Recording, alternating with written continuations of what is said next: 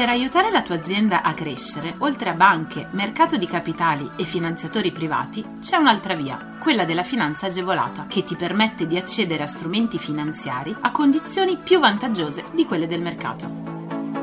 La comunità europea, lo Stato e le regioni, a cadenza regolare, danno la possibilità alle imprese di accedere a contributi e agevolazioni per favorire lo sviluppo delle aziende, la realizzazione di nuovi investimenti, l'assunzione di nuovo personale.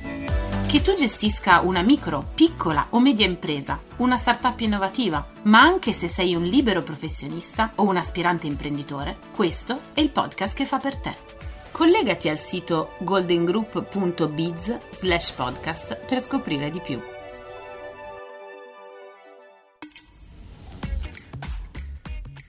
Parco Agrisolare, decreto attuativo e avviso pubblico in arrivo. Il progetto Parco Agrisolare potrebbe finalmente essere sul punto di avvio. Il lavoro sul decreto attuativo è stato ultimato dal Ministero delle Politiche Agricole e sarà assegnata al GSE la gestione dell'iniziativa. L'intenzione, confermata dal ministro Patuanelli, è quella di pubblicare l'invito a presentare proposte già a marzo di quest'anno si è svolto presso le commissioni agricoltura della Camera e del Senato un lungo intervento dedicato al Piano Nazionale di Ripresa e Resilienza, durante il quale Patuanelli ha esaminato lo stato di avanzamento degli interventi in carico al suo dicastero. Questa iniziativa punta ad incentivare l'installazione di moduli fotovoltaici in agricoltura senza consumo del suolo in particolare, da progetto è prevista la solarizzazione degli edifici ad uso produttivo nei settori agricolo, zootecnico e agroindustriale. Il fine dell'intervento è di riuscire a ricoprire di pannelli solari ben 4 milioni e 300 mila metri quadrati, una superficie che dovrebbe corrispondere a circa 430 megawatt di nuova capacità elettrica verde. Un miliardo e mezzo di euro sono le risorse investite dal PNRR nel progetto. Tuttavia, siamo ancora in attesa delle regole attuative. Bonus affitti imprese turistiche 2022, proroga per i canoni di locazione. Il credito di imposta allocazioni previsto dal decreto rilancio è stato prorogato dal decreto sostegni ter per i canoni corrisposti in relazione ai mesi di gennaio, febbraio e marzo 2022, limitatamente alle imprese appartenenti al settore turistico. Nello specifico, le strutture turistico-ricettive, le agenzie di viaggio, tour operator, terme e porti turistici potranno usufruire dell'agevolazione che consiste in un credito di imposta nella misura del 60% dell'ammontare mensile del canone di locazione, di leasing o di concessione di immobili ad uso non abitativo destinati allo svolgimento delle attività svolte. Per poter usufruire del bonus affitti, i beneficiari dovranno dimostrare di aver subito una diminuzione del fatturato o dei corrispettivi nel mese mese di riferimento dell'anno 2022 di almeno il 50% rispetto allo stesso mese del 2019. In particolare, il credito previsto dal bonus affitti spetta a condizione che i soggetti indicati abbiano subito una diminuzione del fatturato o dei corrispettivi nel mese di riferimento dell'anno 2022 di almeno il 50% rispetto allo stesso mese del 2019. A beneficiare dei contributi saranno imprese appartenenti al settore turistico come strutture turistico-ricettive, agenzie di viaggio, tour operator, terme e porti turistici.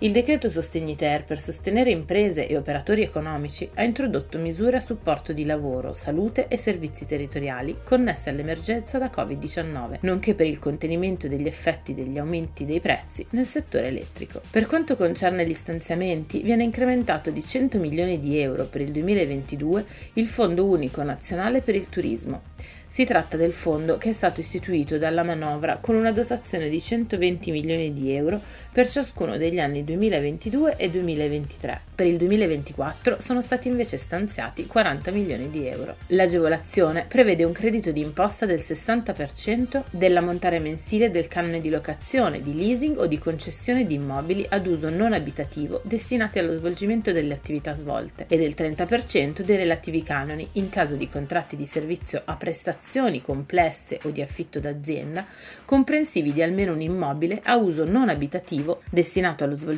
delle attività legate al turismo.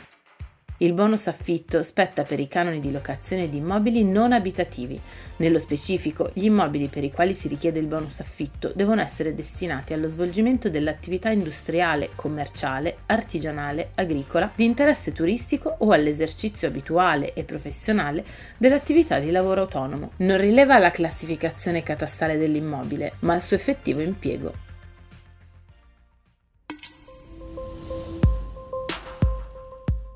Fondi europei, 2 milioni di euro all'Emilia Romagna per sviluppo sostenibile, lavoro e inclusione sociale.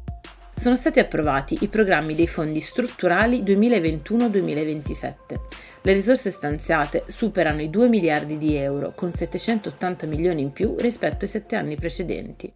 La programmazione dei fondi europei per il 2021 e 2027 parte in Emilia-Romagna dai firmatari del Patto per il lavoro e per il clima, dopo un confronto con gli enti locali e con il partenariato economico-sociale. La Regione punta a investire su trasformazione ecologica e digitale, inclusione sociale, piena parità di genere, protagonismo delle nuove generazioni e attenuamento delle disuguaglianze territoriali.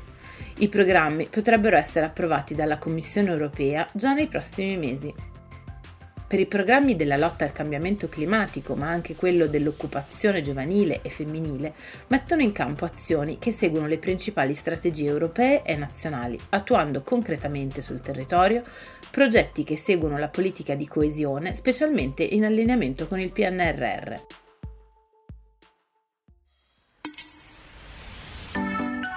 Scopri tutti i contributi europei a fondo perduto e le altre agevolazioni che possono far crescere la tua impresa online sul sito goldengroup.biz/podcast. Lascia i tuoi riferimenti, verrai subito contattato da un consigliere d'impresa.